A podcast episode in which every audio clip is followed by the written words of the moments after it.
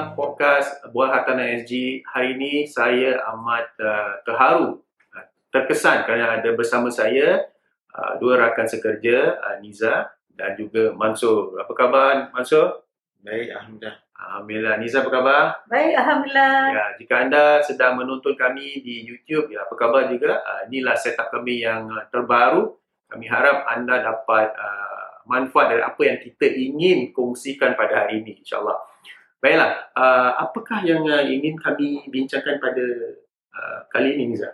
Ya, Nizam sekarang topik paling hangat eh, kita Hmm. dengar di mana-mana di macam-macam media lah tentang public uh, prime location housing model yang kementerian baru uh, wawarkan sekarang untuk yang So, plot baru Bugis. Prime location housing apa maksudnya?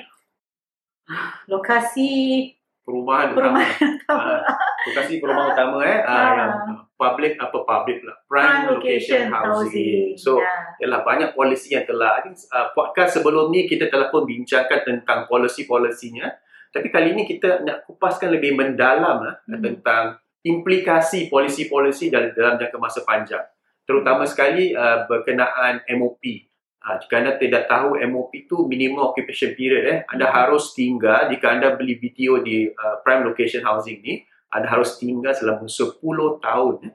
Ya. Uh, normally ke, kebanyakan uh, kita tahu MOP hanya 5 tahun betul tak Mansur? Yes. Uh, betul. Jadi uh, kalau dah 10 tahun apakah implikasinya? Dan banyak juga polisi-polisi yang telah di, diperkenalkan yang akan menjejas Hmm. ataupun uh, menjejas lah eh, uh, Hmm. terutama sekali pembeli BTO tersebut. Baiklah, mungkin Niza ingin mulakan. Yalah, selalunya kita nak tahu yang kebanyakan perumahan uh, HDB kalau anda beli BTO atau resale kan Hmm. tempoh uh, MOP tu hanya 5 tahun saja kan? Tak kira whether you take HDB loan ke atau bank loan kan? Tetap 5 tahun. Tapi yalah sebelum tu kita pernah dengar MOP cuma 2 tahun dah boleh jual dan sebagainya. Tapi sekarang kita dah kebiasaan dengan 5 tahun MOP Hmm. sekarang 10 tahun pula MOP macam mana ni eh Mansur? Wow. apa rasanya Mansur? Kalau orang-orang muda-muda kita ni yang beli uh, BTO baru di Bugis ni yang upcoming ni dengan 5 tahun uh, 10 tahun MOP Uh, what do you think? Well, um, 10 tahun tu agaknya macam lama eh kalau Hmm. kita fikirkan. Lagipun apa um, uh, kalau nak jual balik mesti ambil balik the apa, subsidi yang di, diberi. Hmm, kita ada subsidi recovery kan? Ah, Uh, Ah. subsidi recovery. Jadi um, untuk apa, siapa yang nak beli tu um, mereka harus fikir apa yang um, mereka hendak beli dan untuk yang 10 tahun tu Mhm. adakah ia boleh menjejaskan uh, apa-apa uh, you know planning So masuk. Hmm. Uh, tadi anda telah katakan ia kita harus ada perancangan eh, planning proper planning jika ingin beli BTO di uh, kawasan utama lah. Ya. Ter, terutama ter, ter, terutama sekali yang bakal dilancarkan pada bulan ini di Hmm. Roco. Uh, Ini Ya. adalah satu uh, apa tu uh, perumahan BTO baru di kawasan bandar. Jadi perancangan macam mana agaknya kita perlu ada? yeah, um, when you have reached your MOP Aha. um, saya rasa apakah um, you know step yang seterusnya yang kita harus buat Hmm. untuk um, pastikan bahawa kita boleh uh, retire uh, kita boleh sebab 10 tahun ni memang panjang Betul betul. Ah, jadi siapa yang nak beli tu sekarang pun kalau apa orang nak beli rumah bukan lagi muda, dia orang kalau kahwin pun lagi tua eh. Hmm, 10 tahun ni pun you know, mungkin kalau nak apa beli yang next punya rumah ah, mungkin umur dah 45 ke. Hmm, Ah, betul, satu kita, ya. kita belum tahu kan. Betul. Hmm, Ini, betul. ini satu apa tu uh, point yang betul saya Hmm. rasa important eh kerana umur eh. Jika anda ingin beli rumah seperti gini, anda harus uh, fikirkan tentang umur anda pada masa inilah eh. Hmm. Pasal belum sebelum tu eh nak kena tunggu 3 4 tahun mungkin baru siap. Ya. Lagi 10 tahun jadi mungkinlah busuk-busuk pun 13 14 tahun baru anda boleh buat sesuatu tentang Ya. perumahan tersebut. Wow, jadi kalau saya 35 lagi 13 tahun dah Hmm. almost 50 eh. Ya. Wow. ah, So ya, yeah, harus ada perancangan eh. Ah, anak pun agaknya dah Dah masuk sekolah pun. ah, dah nak masuk set one lah mungkin. Jadi, jadi selain daripada itu apa apa apa pandangan Mansur? Uh, selain daripada perancangan, uh, jika betul-betul memang saya sukalah nak tinggal dekat uh, kawasan bandar ni tapi uh, kemungkinan besar macam Mansur cakap tadi ada subsidi clawback. eh. Subsidi clawback ni ialah recovery. uh, subsidi recovery Hmm. sorry. Subsidi recovery di mana keuntungan anda akan di di Ambil balik. ambil balik lah oleh Hmm. pemerintah. Kira buruk siku lah eh kata orang tu tapi yalah ni ni satu satu kenyataan. Hmm. Ha, jadi uh, harus perancangan. Saya rasa yang penting perancangan lah. Hmm. Uh, Tapi nampaknya Mansur betul tak? Nampaknya pemerintah tu tidak mahu kita mengambil uh, keuntungan besar dari uh, perumahan uh, public ni, perumahan awam ni eh. di tempat utama Ha, lah. apa utama. Pasal kalau kita, I mean you stay in Clementi before kan? Yeah. So Clementi you, berapa tu kalau empat bilik sekarang? Kalau tanpa benda-benda yang ni, model baru ni. Wah, kalau Hmm. sekarang kita nak beli BTO kat Clementi Hmm. dah menjejas lebih 600. Ha, Wow, tu Clementi kan empat bilik eh. Ah itu Ha. empat bilik je. Kalau lima apa lima bilik dah 700 lebih. Hmm. Ni kena beli resale, ah tu jangan cakap lah harga dia berapa. Ha. You know, Jadi kalau kita tak ada model yang baru ni, Hmm. kalau di Bugis tu tanpa model baru ni berapa kan harganya? ah mungkin dah sejuta kot. Ha, itulah. Jadi kita tak boleh ada banyak eh. Isi Ya. bisa juta ni kat Singapura. Mungkin ialah betul. Kerana apa? Macam kawasan dekat Dawson, Queenstown ni ada juga unit yang telah mencecah 1 juta dolar eh, uh, daripada jualan apa uh, jualan semula. Hmm. Ha, jadi jadi pemerintah pun ingin uh, mengawal lah supaya tidak berleluasa supaya supaya semua orang happy lah. ha. Important semua happy. Jika anda ada kewangan, ada kelebihan nak beli, silakan. Tetapi jika anda ingin meraih keuntungan dalam jangka masa pendek, saya rasa harus beri uh, tumpuan yang lebih mendalam tentang keputusan yang anda ingin lakukan. Kerana yalah umur kita tak boleh tak boleh ghost time go ahead eh. Ya. Ah, Cakap pasal waktu kan. Also uh, macam kita mungkin ada kota, rasio kota juga eh di tempat kawasan Betul, betul. yang prime macam ini. Ah, Hmm. Clementi ada kota. Oh, memang memang ada kota. Mungkin you beri penjelasan apa tu kota sebenarnya.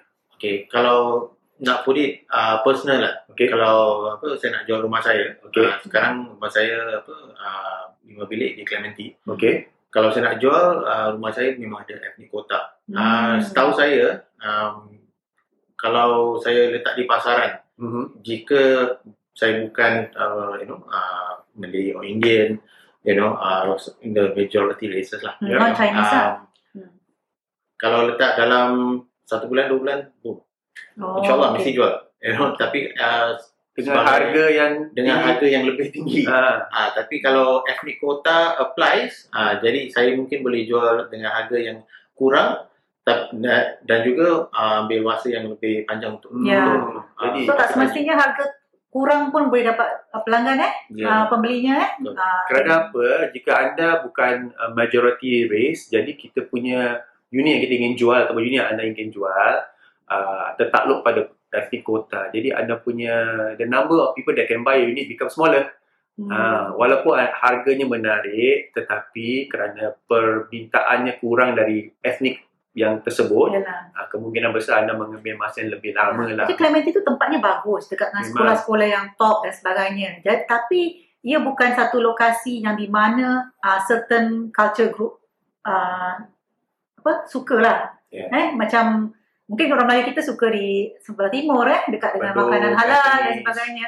Ya Clementi tu ada makanan halal banyak juga eh tapi Ini mungkin saya rasa secara lah. sejarah lah, Ha. histori- historically lah, eh, ada kawasan-kawasan yang lebih kepada sesuatu kaum. Ha, jadi Hmm. tapi saya rasa uh, etnik kota ni memang baik. Uh, secara se- jujur eh, secara keseluruhan memang baik untuk ada integrasi di antara kaum. Tapi jika anda melihat dari perspektif yang berlainan, eh, jika ada Hmm. se- se- uh, pemilik HDB yang kita orang Melayu ataupun orang India, kita punya uh, apa tu permintaan dari segi jualan semua tu mungkin berkurangan. Saya tidak cakap tak tak boleh jualan, mungkin berkurangan. Dan juga saya rasa it applies to this uh, new housing model di uh, di kawasan utama seperti di Rocho dan Bugis ni kerana uh, kemungkinan besar uh, tak ramai kaum kita, kaum Melayu Hmm. ingin tinggal berdekatan dengan bandar. Ini saya punya assumption lah. Ya, pasal selalunya kan kita memulakan uh, support mak bapak. Kalau misalnya anda pasangan yang muda, anda mungkin by time dia dapat kunci tu dah ada anak dua kecil-kecil kan yang mem- yang memerlukan uh, support mak bapak di Right. uh, perumahan berdekatan. Tetapi kalau anda tinggal di Bugis dan mak bapak anda tinggal di Tampines sebenarnya kan imagine kan berapa kali anda nak ulang-alik kan kena sikit jauh lah. Jadi mungkin di situ 10 Dan tahun juga saya rasa uh, Hmm. sekolah. Mungkin Ah, di ya, kawasan sekolah, bandar ya. persekolahan yang uh, yang ada yang berdekatan mungkin tak banyak. Hmm. Uh, jadi ini mungkin juga satu yang uh, uh, menjadi isu lah. Yang yang very very, but very interestingly, ka, ka, di this model Hmm. singles also cannot buy. Ah, Ah, yang belum berkahwin. yang Ya. baru kahwin atau tak nak Ah. kahwin ni pun uh, tidak dibenarkan lah Ya. secara polisi untuk membeli rumah di kawasan utama. Hmm. Okey. Uh, baiklah, apa lagi Hmm. kita ingin kupaskan tentang perumahan utama ni? Yelah, kalau orang yang membelinya, that Hmm. means after 10 tahun, yang orang yang nak beli resale tu, kat Hmm. situ pun, Yes, yes. dia tertaluk pada uh, polisi-polisi yang di, kita ceritakan tadi lah. Ya. Uh, dan mereka tidak boleh sewa. Eh, lepas Ah. 10 tahun pun tak boleh sewa. Correct. You cannot seluruhnya. monetize. Ah, Kerana jika, jika boleh sewa, ada boleh sewa dengan saya rasa very easily lah hmm. pasal location. Sewa bilik saja. Uh, tetapi pemerintah meletakkan uh, uh, polisi yang walaupun telah mencapai MOP, anda tidak boleh menyewa keseluruhan rumah. Uh, itu pun jadi masalah lah pada pendapat kami lah, Ya, ya. pada pendapat saya. Ya, Ah, tapi di sini kan kita kita fikir jangka panjang lah eh. Rasanya ada tak uh, kita punya pasangan muda sana yang uh, inginkan uh, rumah di Bugis dan sebagainya di prime location ni. Rasa-rasa ada keinginannya tu banyak tak? Demand dia banyak tak? Untuk Saya rasa demand sentiasa akan ada kerana jika jika jika pemerintah telah pun membuat mereka punya research yang on that lah. Mereka tahu yang permintaan semestinya ada. hmm, Uh, uh, jadi dia ingin uh, apa tu uh, saya rasa this is a a, a gauge. hmm, This uh, upcoming BTO launch dekat Rocho ni is a gauge.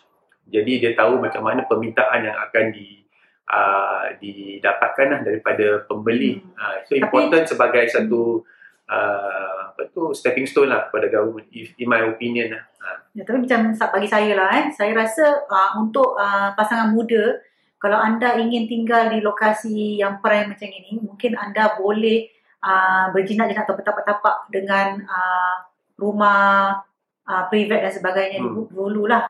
Uh, kalau di lokasi sana mungkin dapat, sebelum ada anak dan sebagainya, mungkin anda boleh dapatkan uh, you know, one bedder ke di tempat-tempat lokasi seperti ini.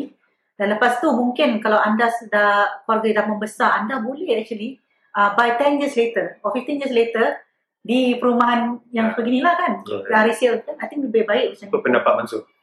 I think I think Nizam made a very good point. Mhm. Um, you know, like the current um, family nucleus, uh, kalau kita nak apa bandingkan dengan our parents lah, you know, Mhm. uh, more kids and all that. So apa, um, the cost of living wasn't so so high, I, I would Yes. think. But uh, in terms of like you know the number of children also, uh, in fact even the houses are shrinking lah. You know, so that directly correlates to the kind of living standards that young uh, couples want as well. So Yeah. if you are going to be staying in a smaller uh, apartment, you know, um, uh, but in the right smack in the center of town, I think it places you, you know, very. Um, uh, it's a lifestyle.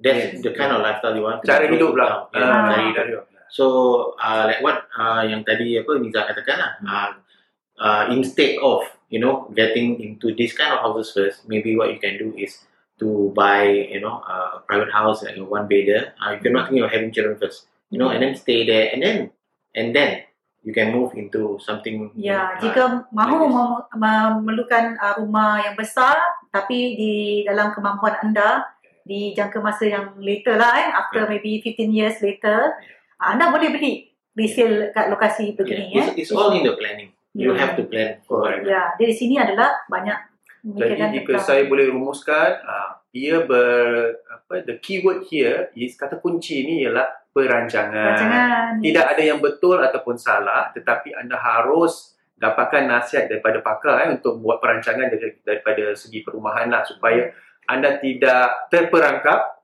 uh, dari segi uh, inginkan sesuatu tetapi masalahnya polisi menghambat anda punya Ya. uh, movement. Jadi Ya. ini, sesuatu yang harus kita tahulah. Ya dan di sini selalu uh, ter, uh, selalu uh, emphasize eh focus that kita cakap pasal entry and exit. Uh, ya. Ah, so kalau anda masuk entry ke PLH ni, manakah anda punya exit point? Yes. Right? Kalau tapi kita kalau anda mahu juga dengan uh, masuk dalam uh, lokasi utama ni eh, Mhm. maybe kita entry di tempat lain dan exit ke tempat sini. Boleh tak?